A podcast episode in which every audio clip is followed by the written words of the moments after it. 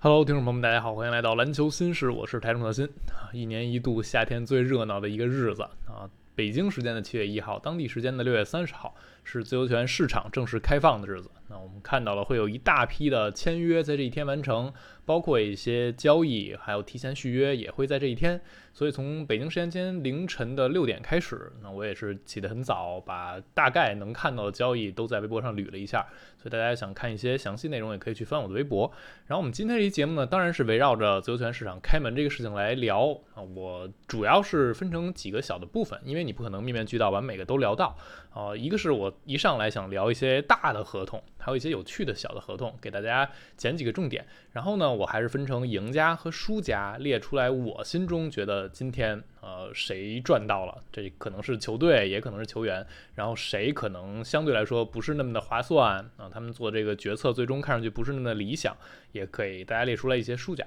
所以，我们先从大的合同开始，大家肯定都关心谁赚最多。那今天我们看到有一个和去年不一样的地方啊，就不是自由球员市场一开放就有那些提前续约的嗯年轻人。把这个合同摆上台面，比如说去年的时候，西安啊、莫兰特呀都是很快的，他们三年打完之后，第三年、第四年之间的这个夏天就可以提前续约，然后很快第一时间一开窗，他们就直接把这个顶薪合同啊就已经签下自己的名字了。但是今年有一个小小的不一样啊，因为自由球市场的开放是当地时间六月三十号的晚上六点，而七月一号这个节点是新的劳资协议生效的节点啊，所以这些提前续约呢需要在新劳资协议之下完成，因此有一个小的错开啊。我们看到自由球员签约是在当地时间的六点开始的，也就今天早上凌晨六点，而真正的这些提前续约是从北京时间的中午十二点，就当地那边夜里零点啊，七月一号的零点才开始的，所以这是有一个错开的。那真正的大合同就出现在提前续约上哈，我们看到最大的一份合同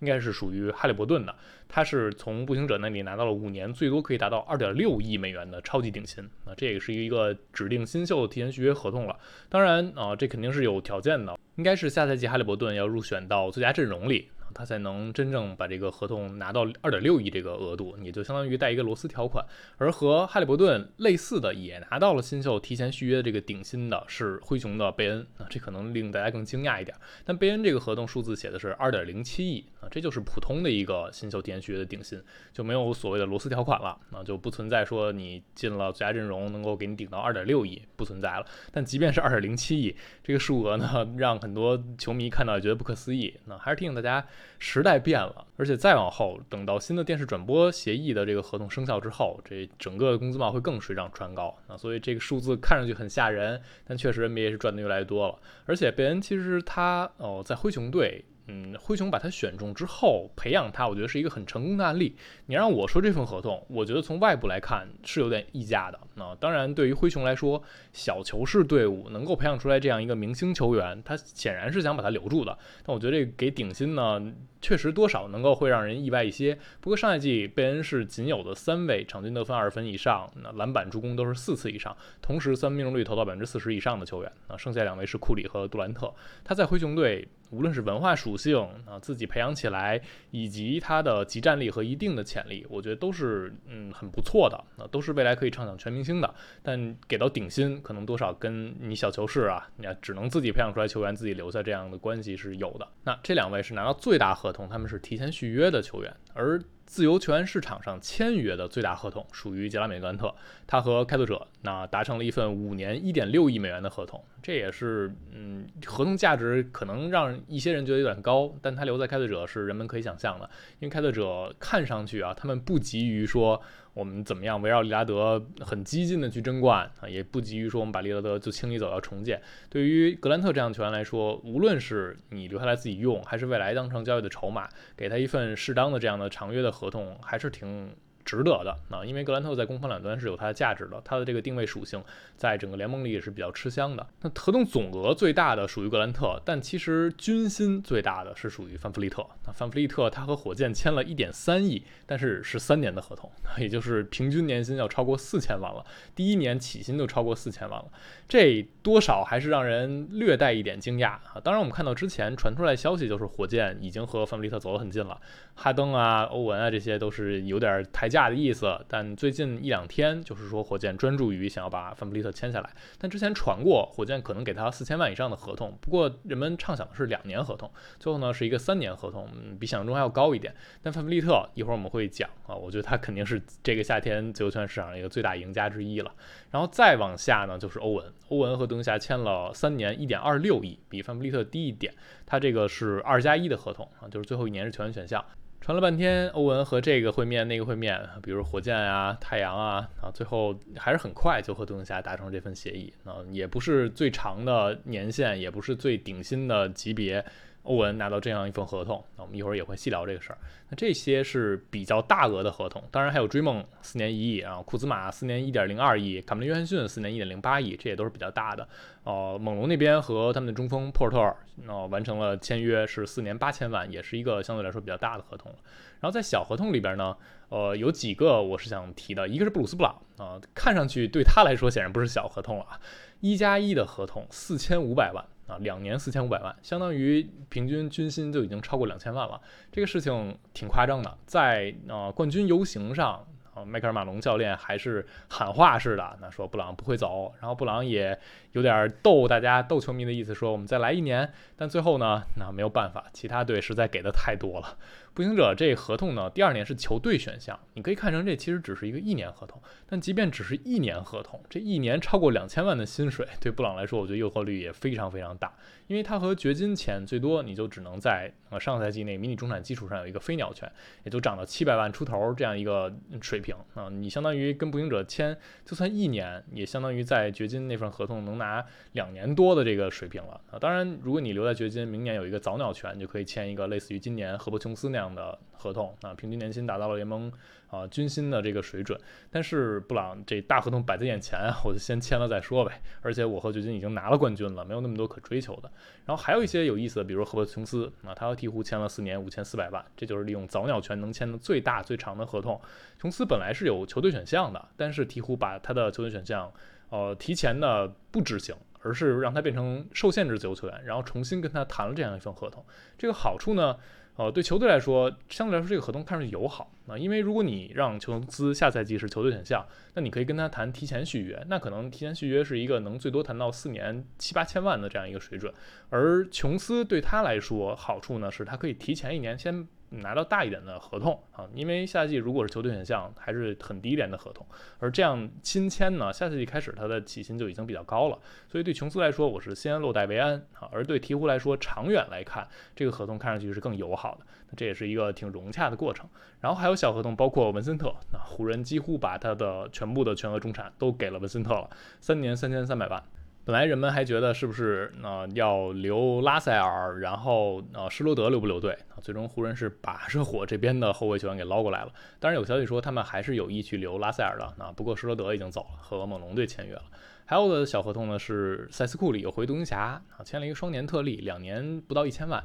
有意思的就是他已经第三次不同的时期回到独行侠队为独行侠球队效力，这还是挺逗的。那说完了这大概的一些合同，我们先说赢家啊，赢家这里当然第一点就是范弗利特了。范弗利特他这份合同呢，让他成为了 NBA 历史上第一位拿到亿元合同的落选秀啊。当然，这一点三亿也是落选秀历史上最大合同了。这是一个很励志的故事啊，因为二零一六年范弗利特没有被选中，然后他说呃，bet on yourself，他自己在社交媒体上发了一个自勉的话，意思就是赌自己一把。然后他就从猛龙队打起啊，慢慢的我们看到了一个非常惊人的成长史。在二零零九年总决赛的时候，范乔丹啊一战成名啊，成为大家调侃的一个对象。生了儿子以后就不一样了。然后后一年呢，随着洛瑞离队，范弗利特他的角色戏份开始增加，然后他就慢慢的变成了猛龙后场扛旗的那个人。二零二零年的时候，他签了四年八千五百万。二零二二年成为了 NBA 历史上第五位落选秀全明星啊，而现在他成为了。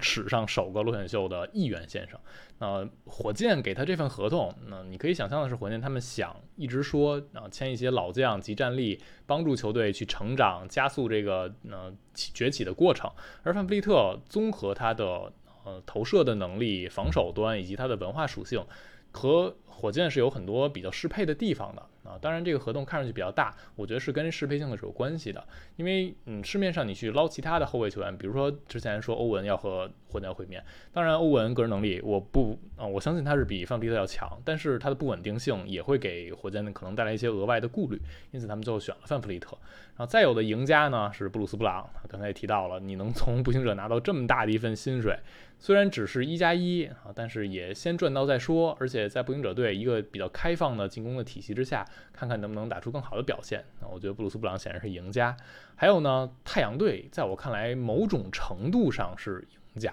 啊，你首先要呃明确的一点是我们只看今天，只看今天的操作，你不去想换比尔值不值，其他那些值不值，只看在现有的这个前提之下，太阳能做的事情，他们最后做成了这样，那这是不是一个成功的？我觉得相对来说还是可以的啊，他们很快的就通过一大把的底薪搜罗了一些。不错的底薪球员啊，他们可以说在力所能及范围内签了一些让大家觉得满意的名字啊，比如渡边雄太，上一季一度是啊全联盟三分投最好的球员，而且他是一个锋线，虽然他的天赋是有限的，但他和杜兰特的关系和太阳队的适配性是在的。然后呢，他们在呃前场还签了尤班克斯和梅图，这样呢，他们就没有必要呃非得留比永博和兰戴尔了，相当于是有一个替代品。啊，以及很重要的，他们签了一个贝斯迪奥普，是来自于马刺那边的一个锋线上的球员啊。迪奥普有一定的三分能力，有体型，有一定的运动能力，也还是比较符合太阳队最锋线上的需求。那因为太阳在后场和呃内线，内线有艾顿嘛，然后你签了尤曼克斯，签了梅图，还是有一定的轮换的。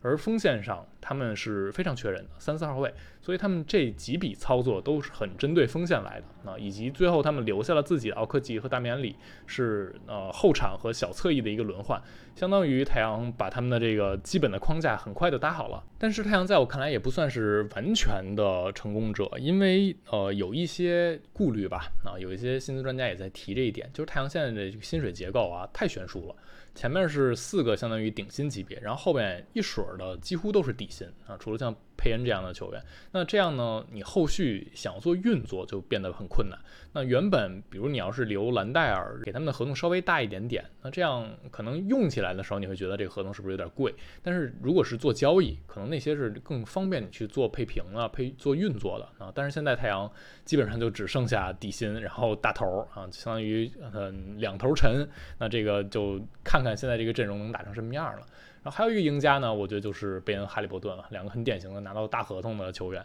而贝恩，我觉得相对来说可能更励志一点啊，他是在首轮最后一个顺位才被选中的嘛。而哈利伯顿是通过交易来到步行者之后，相当于给他整个球员生涯有一个转折点。如果一直留在国王队呢，他未必能够打出现在这个身价。说完了赢家呢，再捡几个输家啊。一个我觉得是多伦多猛龙，在我心中算得上一个输家啊，因为他们就这样白白放走范弗里特了。之前有那么多的机会可以去做交易啊，但是按兵不动啊，也没有能够把范弗里特留下，啊直接就白白送走了。这可以说是猛龙阵容里。至少不是最具交易价值，也是嗯具有交易价值前三名吧啊！但是最后就这样白白浪费掉了。而且没有了范弗利特之后，猛龙你也得补自己的战力啊，那你得补后场球员。最后你发现文森特也没有捞到，然后补的是谁呢？补的是施罗德，给了一两年两千六百万，相当于把全额中产用在施罗德的身上。那我觉得这不是一个特别理想的运作啊，因为施罗德嗯也没有什么潜力可挖了啊。你说他老将属性当然有一些，但是猛龙现在这支队往哪个方向发展也还不好说。而给珀特尔四年八千万呢，我觉得这是一个合理的价格吧。啊，对于一些其他的球队来说，可能四年听上去长一点，但对猛龙来说，你是拿首轮签这样的代价换回来的，你也不可能白白再把他送走啊。所以我觉得猛龙整体来说呢，他们嗯这一两个赛季看上去。方向不是特别明确，然后在谈买卖的时候，之前传出来过，乌杰里可能太抠了，或者嗯态度太糟了，就让你听这个价呢，就不像是好好要跟你谈啊，所以很多球队呢就干脆不和猛龙去做买卖。我觉得这也跟他们最后只能白白放走范弗利特是有一定关联的。那总来看，我就觉得猛龙不是一个成功的啊自由球员市场运作的一个球队。然后呢，掘金在我看来也不是那么的成功啊。布鲁斯布朗放走这个没什么办法，因为人能赚大钱。但是掘金后续做的是什么呢？他们留了小乔丹啊，这更衣室吉祥物嘛，也可以理解。然后留了雷吉杰克逊啊，两年一千万出头，这个合同呢，就还是让人有点皱眉啊，因为掘金队。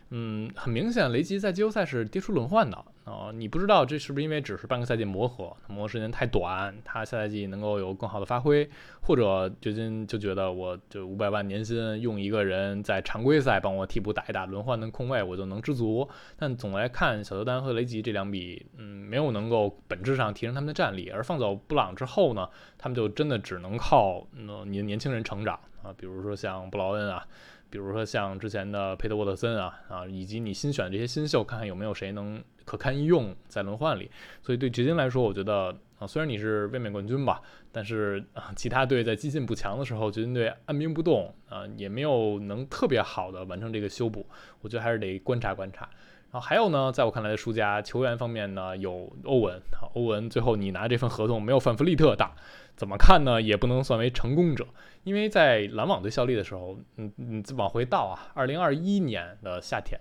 那个时间点，篮网队是给欧文提出过提前续约的合同的啊，当时是应该是四年接近两亿吧，啊，一点八几亿。那个时间点呢，嗯，本来啊，欧文看上去就快签了，但是他不打疫苗这个事情爆出来了。啊，然后一下就乱了套了。他不打疫苗呢，篮网队就不可能跟他签这个合同，因为你都不知道下赛季欧文能打多少场球。然后呢，闹着闹着就没有这个合同的事儿了。然后等到去年夏天的时候呢，啊，欧文是有一个选项摆在面前，要不要执行球员选项？他先是去外边看了一圈，最后没有合适的，最后又和篮网队执行了这个选项留下。执行选项留下之后，欧文本来如果你踏踏实实在篮网打这一年啊，这个夏天欧文还是能签五年，嗯，接近二点七亿的这个顶薪的。包括他被换到独行侠，带着自己的鸟权走，也是能签五年二点七亿的顶薪的。但是欧文身上不稳定因素实在太大了啊！你看他场上表现，上赛季表现还是很好，场均二十七分，然后命中率也非常的高，真实命中率百分之六十一以上。但是呢，你一而再再而三的出现场下的问题，或者跟球队有一些摩擦啊，就使得没有那么多队伍对你感兴趣、敢要你啊。所以我们看到。欧文来到自由球员市场，你首先得有人给你开价，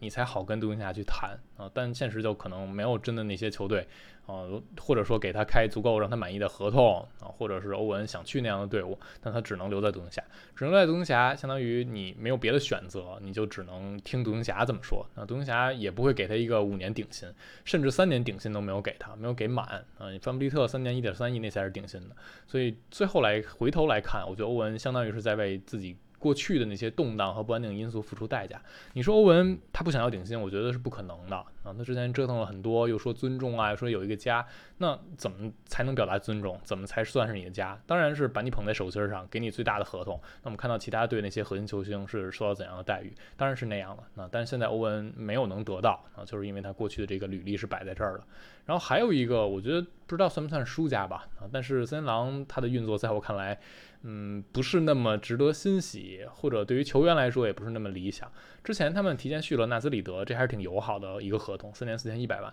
然后今天呢有三千啊，一个是留下自己的亚历山大沃克，两年九百万；一个是签了米尔顿，七六人那边替补的后卫啊，两年一千万，以及还签了特洛伊布朗，两年八百万。米尔顿和布朗都是一加一的合同，第二年是球队选项啊，相当于是一年合同。但是这。怎么说呢？这俩人啊，米尔顿确实能够给森林狼带来替补呃持球手这样一个轮换，因为去年你看到他们的替补的进攻发起是很有问题的。然后特洛伊布朗相当于填了托连普林斯的一个坑吧，那在锋线上一轮换，但是投射能力和普林斯是两个级别的，所以你看森林狼有点按兵不动，花了一些钱补了一些该补的位置，但是这些补强能够给他们带来什么呢？我觉得。嗯，还是原地踏步。他们呢能走多远，还是看唐斯、戈贝尔、爱德华兹、康利这些组合能不能真正的磨合在一起。但是花这个钱，嗯，没有能特别好的效果。以及对于这些球员来说，米尔顿他可能需要一个更重要的角色来显示自己的能力。但是森林狼能不能给他这个戏份，我们得观察一下。然后特洛伊布朗在森林狼，他投射能不能稳定啊？以及如果投射不好，还能不能在轮换里？这些也是要打问号了啊，所以森狼这些操作呢，看上去就是小打小闹了。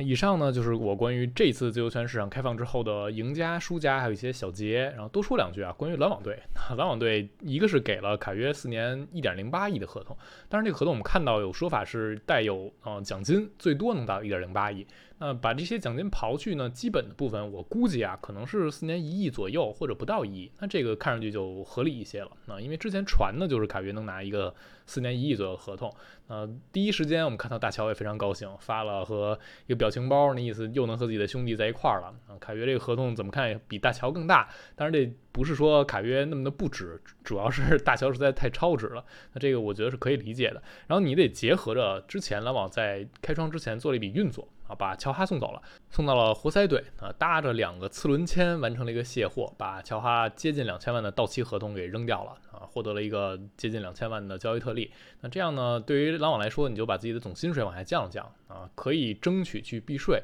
以及你给啊续约卡梅伦约翰逊留了一个很大的一个空间。本来活塞是追求卡约的下家之一啊，但篮网这么一交易一做呢，那意思很明确，就是卡约我们不动啊，我们已经商量好了，卡约要留在球队里。那这其实也体现出来。篮网是很珍惜他们自己的这些年轻球员的，虽然卡约是换过来的，因为之前克拉克斯顿也是类似的情况，他也是成为了受限制自由球员，但篮网没有等到其他的队给他开报价，就直接和克拉克斯顿先谈成了合同，这能体现出来篮网和自己球员沟通是非常紧密、非常流畅的。然后除此之外呢，还有一些自由球员市场上的名字，目前还没有能敲定自己的新合同，也是大家后续值得去继续观察的。比如我们看到，呃，里夫斯和湖人队这边，湖人队能给他最高开的就是早鸟，四年五千四百万，啊，跟赫伯琼斯一样。但是之前传的是呢，其他队会不会给里夫斯开大合同，变成独角合同，让湖人去匹配？湖人已经拿出了这种无论怎么样我都匹配的决心，但目前看。没有对开，那现在还剩下可以开到，比如说一元一元级别合同的，就马刺队。